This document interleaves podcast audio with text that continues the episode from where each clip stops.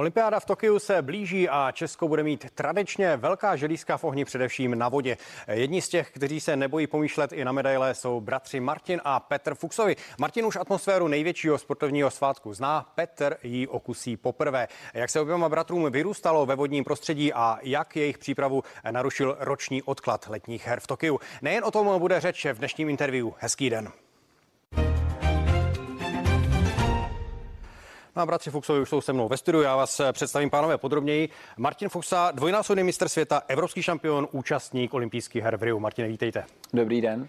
No a Petr, Mladší bratr eh, zatím na ceníkov z takové té seniorské akce dospělé čeká, nicméně bronz z mistrovství Evropy do 23 let. Petře, i vy, vítejte. Dobrý večer.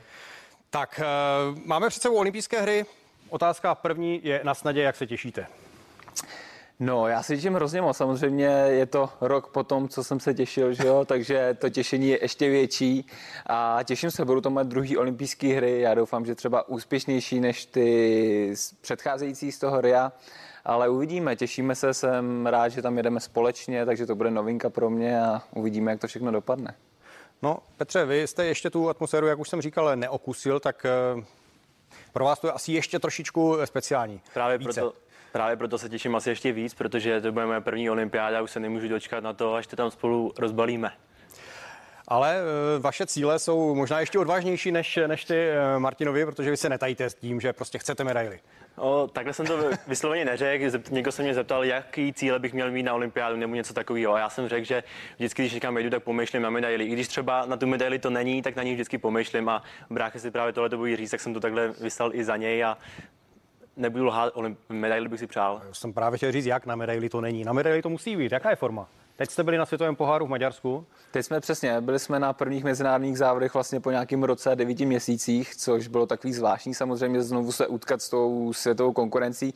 Nevěděli jsme, jak na tom přesně budeme, ale myslím si, že jak v singlové disciplíně, kde jsem skončil třetí, tak v deblu, kde jsme byli čtvrtý, to je vlastně náš nejlepší společný výsledek, tak hlavně v tom deblu jsem hrozně rád, že jsme udělali fakt velký kus práce, že nám vlastně ten rok odkladu pomohl, pomohl a ta práce, jako myslím, že je vidět prostě na těch výsledcích, že jsme dokázali vlastně držet krok s tou světovou špičkou a to, že jsme dojeli čtvrtý fakt vlastně v kousky, tak si myslím, že nám dává právo pomýšlet na ty nejlepší pozice právě na olympiádě. Navíc pro vás to rozhodně nebyl vrchol sezony, protože vy už jste věděli, eh, jiné, jiné ty páry v podstatě museli eh, třeba se ještě snažit, aby se na tu olympiádu vůbec dostali, takže nakolik ten výsledek je vůbec relevantní směrem k olympiádě právě?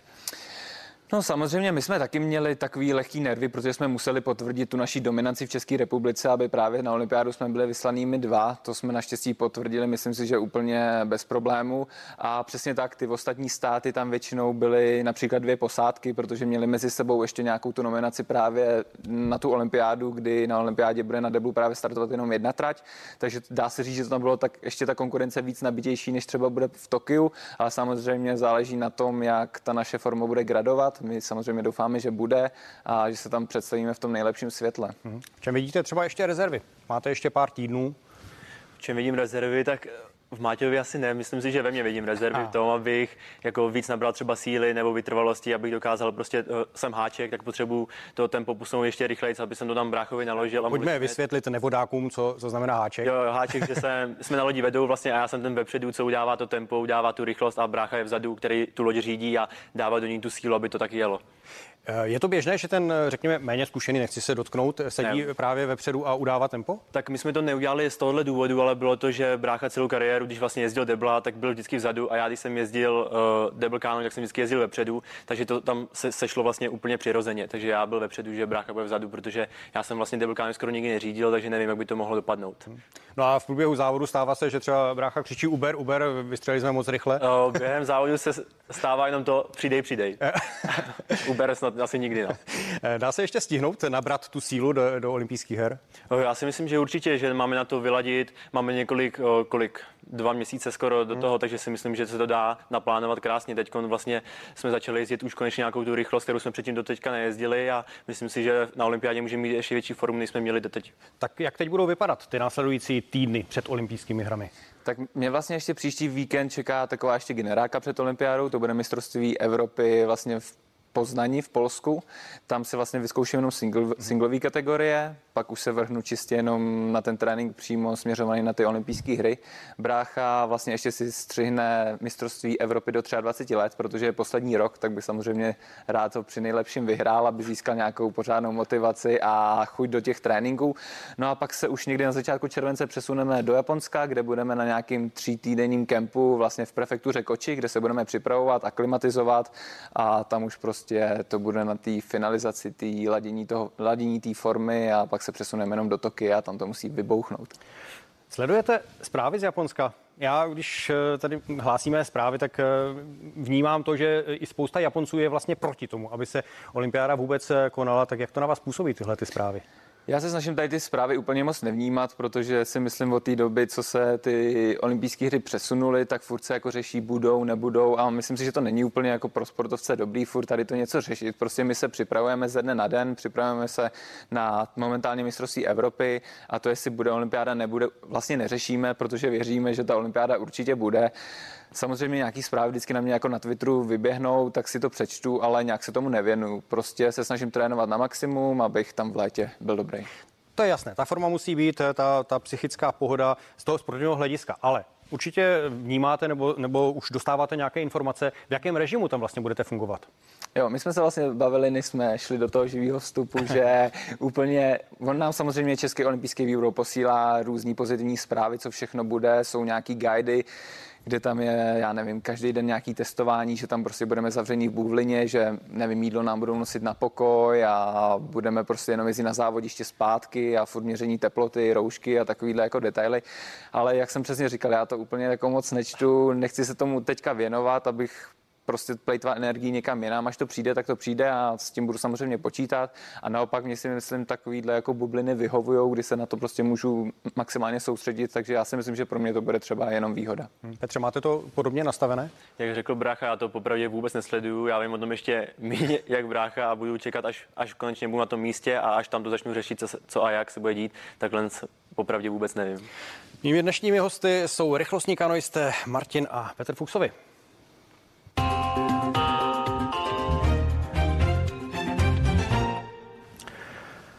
Bavili jsme se o olympiádě, ale já bych se teď vrátil o kus zpět eh, do historie. Vy oba dva pocházíte vlastně ze sportovní rodiny. Váš eh, táta byl také dvojnásobný mistr světa, eh, tuším, že šestinásobný mistr Evropy a účastník olympijských her v Atlantě v roce 1996. Mm-hmm. Takže asi bylo jasné, čemu se budete věnovat. Jaké bylo to vaše dětství, jak jste vyrůstali?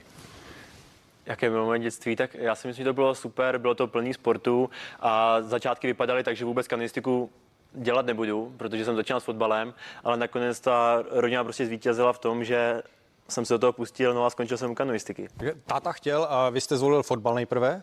O, co mi tak říkali, když jsem byl mladší, tak já jsem nechtěl sportovat vůbec. Chtěl jsem, takže když jsem začal hrát fotbal, chtěl jsem být golman, abych se nemusel moc pohybovat, ale čím jsem byl starší, tak jsem začal ten sport mít moc rád a začal jsem sportovat prostě fotbal, ale dál to asi nevedlo, tak jsem začal dělat kanistiku, protože brácha začal mít první úspěchy a vrhnul jsem se na to. Kdy přišel ten zlom, v kolika letech? Zlom přišel okolo 13-14 let, přelom. Ve 13 se, jste seděl poprvé v kánoji. To bych neřekl, já jsem vždycky většinou, my jsme s fotbalem měli o letních prázdninách volno a kluci jezdili teďka na soustředění a já jsem tam občas jezdil a zkoušel jsem si kánoj už, když mi bylo třeba 10, jo, nebo tak, ale to si matně pamatuju, ale když jsem se na to úplně vrhnul, bylo okolo těch 13-14 let, kdy jsem začínal jezdit závody. Dřív to bylo předtím takový plácání třeba s tačkou nebo s dědou na deblu. No, jako prvorozený měl jste vůbec na výběr? No já jsem to měl dost podobnou cestu jako brácha. Já jsem teda nebyl jiný, já jsem chtěl sportovat od začátku, to jestli jsi nějaký golman, že se nehejbou, to bude mít radost. Ale já jsem zase začínal naopak s hokem a ten mě vlastně hrozně bavil. Já jsem se prostě viděl v NHL, jak tam hrajou nejlíp za New Jersey Devils, protože jsem jim hrozně fandil. Ale pak nějak ta parta u té vody mě prostě zlomila a s tím hokejem jsem taky seknul v nějakým jako v 8. v 9. třídě jsem to začal kombinovat, že jsem dělal hokej, kanoistiku, ale pak, když už jsem šel na střední, tak jsem si vybral čistě jenom tu kanoistiku právě prostě kvůli té partě těch lidí, že byla hrozně fajn a mě to vlastně bavilo tam makat. A vlastně takový velký impuls byl v roce 2006, jak jste říkal, že teďka vyhrál dvakrát to mistrovství světa, tak 2006 ho vyhrál po druhý a já jsem to viděl v televizi a hrozně mě to nadchlo a prostě jsem chtěl vždycky dokázat to, co taťka, no, takže taťka za to může, že mě, mě trochu i překvapuje to, že se vlastně dá začít eh, v poměrně pozdějším věku, protože dnešní vrcholový sport je natolik eh, řekněme, extrémní, že uh, jsem žil v domění, že pokud člověk nezačne ve čtyřech, v pěti, že už hmm. se to nedá dohnat. Takže v té rychlostní kanoistice to tak úplně není. Tam stačí být dobrý atlet, být sportovně nadaný a ten zbytek se dá dohnat? Přesně jak říkáte, já si vlastně myslím, že začít rychlostní kanoistiku trošku díle možná lepší, protože co znám ty kluky, se kterými jsem závodil, tak dejme tomu, že začali někdy v 6, v 8 a třeba měli ten svůj vrchol někdy v 15 letech, ale to vlastně kanoistika moc lidí úplně jako není tak důležitý být v 15 nejlepší. Hmm kanoistika být dobrý v 17, v 18, kdy jste v juniorských kategoriích a jedete mistrovství Evropy juniorů, mistrovství světa, tak tam je důležitý být dobrý. A to si myslím, že pak ty kluci, co začínají brzo, nevydrží, protože přece jenom je to jednostranný sport, na tělo to není jako nic zdravého, musíme dělat hodně kompenzačních cviků a ne, málo kdo to prostě vydrží. Já se přiznám, že když se řekne kánoe, tak mě se z dětství vybaví eh, fin, eh, filmy o Vinetuovi, jak tam Inčučuna proseká díru do kánoe eh, Olče Trhendově a jedou ten závod. Vnímali jste to nějak tady tohleto, nebo vůbec jste tohleto minuli a šli jste jen po té sportovní stránce?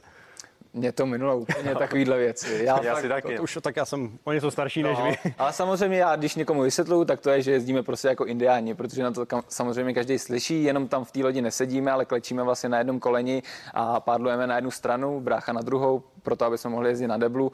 A vlastně je to profesionální sport, no. Není tam nic, jak prostě vodáci jezdí na vodu a je to takový jako volnější ten rytmus tam, tak my prostě makáme jak profi sportovci a myslím si, že to je velká dřina. Hlavně nás to baví a to je důležitý. Petře, vy jste říkal, že vlastně ten zlom u vás přišel, když jste viděl první velké úspěchy uh, u bratra. Tak to mě právě zajímá, jestli pro vás byl vždy především tou motivací, anebo jste se potom i později snažil trochu překročit ten jeho stín. Tak samozřejmě já jsem takže docela soutěživý typ, takže když jsem viděl, že brácha začíná mít takovýhle úspěchy, tak jsem ho chtěl překonat nebo, nebo jsem mu aspoň vyrovnat. Takže v tomhle tom pro mě to byl takový hnací motor pro to, abych ty úspěchy měl jednou stejný nebo ještě větší. E, takže vaše ambice zůstávají, předpokládám, nejen v Debilkánoji, ale, ale budete chtít třeba i v tom singlu ještě. Jo, samozřejmě, tak já jsem o pět let mladší než brácha, tak doufám, že ještě o pět let třeba budu jezdit díl a tam už brácha nebude, tak bych mohl ty singlové kategorie konečně jezdit já, když mi takhle teď vybírá on. Dobrá, říkají mi dnešní hosté, rychlostní kanoisté Petr a Martin Fuchsovi. Kluci, abych se teď vrátil zase zpátky k té olympiádě.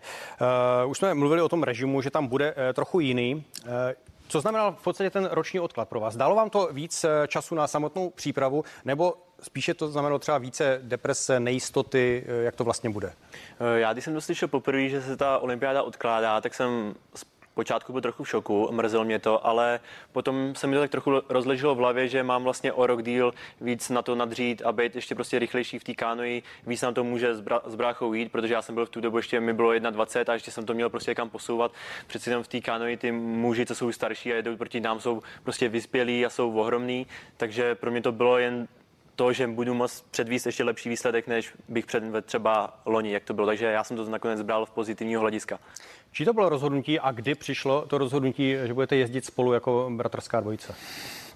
No vlastně důležitý pro to, aby jsme spolu vůbec mohli jezdit, bylo důležitý, aby jsme pádovali na každý na jinou stranu. Takže já pádluju na pravou a brácha prostě přirozeně pádluje na levou. Takže si... To bylo od začátku. To bylo od začátku, přesně. Takže myslím si, že už v téhle chvíli se někdy dědovi nebo taťkovi, co jsou naši trenéři, zrodilo v hlavách, jo, ty jednou prostě budou jezdit spolu. Já musím říct, že jsem to tak samozřejmě vůbec neměl. Já jsem spíš čekal na to, až brácha prostě bude starší, doroste do té seniorské kategorie a potom jsem začal o tom samozřejmě přemýšlet i já. To, že bychom se nominovali hnedka do Tokia na první pokus prostě na olympiádu, musím říct, že jsem tomu úplně nevěřil, protože vím, že je potřeba se sjet, že to není takový jako na single canoe, na kterou já jsem zvyklý.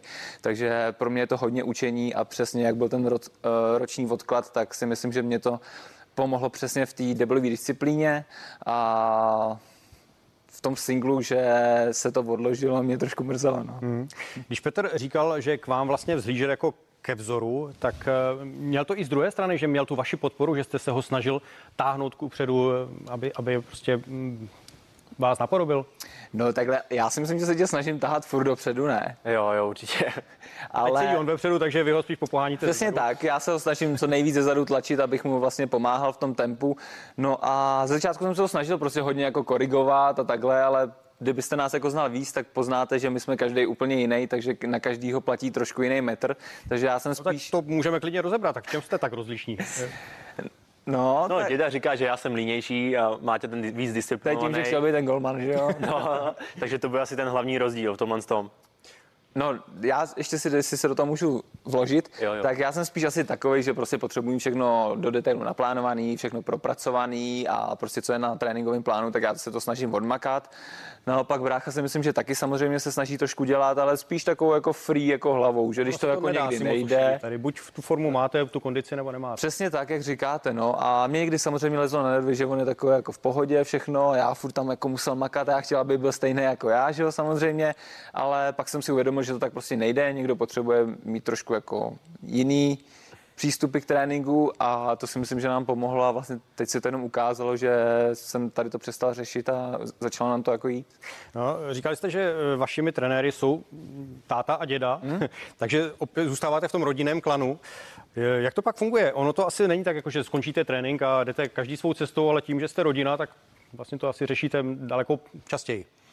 No to je pravda, no vlastně ještě do teďka bydlím s taťkou a s ním to řešíme často. Když jsem jakoby byl mladší a prostě hrál jsem ten fotbal ještě, tak tam byli trenéři a ty na mě tak nedohlíželi třeba i mimo trénink, jako dohlíží teď taťka. Prostě já když jdu na trénink, tak tam je taťka, když jdu z tréninku, je tam taky taťka a furt se vlastně o tom bavíme. No, to říká, že to potřebujete. já si myslím, že to je asi pro mě dobře, nebo jen jsem chtěl podotknout, že já, nejs, já odmakám taky samozřejmě všechno na plán nebo tak, ale občas třeba přijdu později na trénink. V tom jsem asi horší, ale ne, že bych něco jako oflákal, to ne. No a jak říkám, s tím taťkou řešíme to furt, dá se říct, hmm. i s dědou.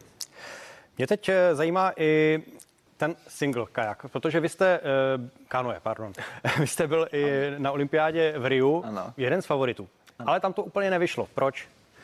No to kdybych věděl, uh, nevím, proč to nevyšlo. Byla to moje první olympiáda. Tak zeptám se jinak, tak co jste udělal teď jinak, aby to vyšlo? No tak já doufám, že minimálně, nebo určitě jsem ze stárnu, tak doufám, že mám mnohem víc zkušeností. No, výhoda, tak no, zkušenosti určitě. No takhle, zase doufám, že nejsem tak starý na ten sport. Já myslím, že, nebo doufám, že jsem v nějakých jako nejlepších sportovních věk, letech, co se tak jako říká, kdy je ten nejlepší sportovní věk tak samozřejmě doufám, že v tom Tokiu to bude maličko jiný, než to bylo v tom Riu, ale nějak se tím jako nezabývám. Já prostě se snažím fakt den za dnem a až to přijde, tak chci být jako stoprocentně připravený a chci vědět, že jsem prostě odmakal to, na co jsem natrénoval. Nechci, aby mě svázala nějaká nervozita nebo něco. Jak jsem říkal s tou bublinou, si myslím, že to taky bude jedině dobře. Takže já doufám, že to bude dobrý a budu dělat všechno pro to, aby to bylo lepší určitě než před těma pěti lety jako čeští fanoušci samozřejmě chceme, chceme medaile, tak eh, jaké jsou plány, s čím byste byli spokojeni? Samozřejmě chceme zlato, to je jasný, mm-hmm. ale co byste brali třeba jako velké zklamání, kdyby nebylo? Jasně. Tak každý chce medaile, včetně mě. Já vlastně skoro na nic jiného než na medaile nehraju. Já dělám ten sport proto, abych sbíral medaile, protože ty mě motivují k další práci, k dalšímu tréninku. Bylo by stra- samozřejmě strašně snadný říct tady, že bych chtěl mít zlato na olympiádě, kdo by ho nechtěl mít, ale já prostě přesně už jsem dál s těma rokama, už jsem dál s těma zkušenostma, já prostě chci to, co naténu, abych tam prodal. Jo, Uvidíme na co... Máme slíbeno zlato eh, v singlu, ne, ne. co v deblu? No právě takhle, nechci to říct, aby takhle vyznělo, mě někde se psalo, že jsem řekl, že bude zlato z olympiády, ale jak, samozřejmě myslím na ty medaile a jestli se ptal ještě, jaký by byl neúspěch pro mě, tak neúspěch pro mě by byl, kdyby jsem se třeba nedostali do finále. Já bych chtěl prostě rozdělit do toho finále a tam prodat to, co všechno natrénujeme. To by byla velká škoda nedostat se do finále a neukázat to, že na to máme třeba. No, já myslím, že všichni budeme doufat ve dvě medaile. Ale pojďme, pojďme teď k tomu, eh, jak už jsem říkal v úvodu, tak Česko má většinou opravdu ta želízka na těch velkých sportovních akcích právě v těch eh, vodáckých disciplínách, ať už ty rychlostní kanoistice nebo i na té divoké vodě. Eh, jenom tak namátkou Martin Doktor, samozřejmě kanoista, skifař Václav Chalupa, Mirka Knapková, Ondřej Sinek, na divoké vodě Lukáš Polert, Štěpánka Hilgertová, spousta, spousta dalších. Čím to je? No čím to je? Já si myslím, že určitě musíme mít nějakou dobrou základnu těch trenérů, který prostě umějí vychovat ty svoje svěřence. Kanoistika je vlastně takový malý sport, já si myslím rodinej, takže většinou ty dobrý měli dobrý přesně ty dědečky nebo tatínky a jenom pokračují v té rodinné tradici. Vlastně jsou to rodinné klany podobné jako... Myslím si, myslím si. Samozřejmě jsou tam i výjimky, které dokážou jako vyletět a udělat skvělý úspěch, ale když se podíváte na ty úspěchy, tak si myslím, že každý z těch, který jste jmenoval, měli v rodině nějakého vodáka a ty jim asi k tomu dost pomohli. Co člověk potřebuje k tomu, aby se prosadil v tomhle sportu? Jaký musí být? Nějaké fyzické dispozice, mm-hmm. pevnou vůli? Já si nemyslím, že asi musí být člověk nějaký jako vysoký, malý nebo něco takového. Samozřejmě je lepší být asi nějaký jako trošku vyšší, silnější a mít ty lepší sportovní předpoklady. Na druhou stranu, jak se říká, já si taky myslím, že prostě dřina porazí talent, takže když člověk fakt chce a maká, tak si myslím, že může dosáhnout fakt úplně všeho. A když má k tomu navíc ještě talent, tak může přesně klidně vyhrát i olympijské hry a nejenom jednou. Poslední otázka, velmi stručně. Jak dlouho si myslíte, že ještě vydržíte takhle na špičkové úrovni?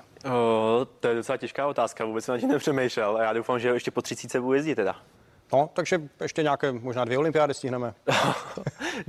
já si myslím, že já žiju v tom, že každá olympiáda může být poslední, takže nebudu radši o tom takhle mluvit, takže možná ale dvě olympiády, uvidíme. Dobře, pánové, moc krát vám děkuji, že jste přišli, držím vám palce, budeme se těšit na ty medaile. Až bude po olympiádě, tak nám je tady přinesete ukázat. Díky moc, že jste přišli. My děkujeme. Děkujeme za pozvání. No a z dnešního interview je to vše. Já se budu těšit s vámi na viděnou u dalších pořadů CNN Prima News.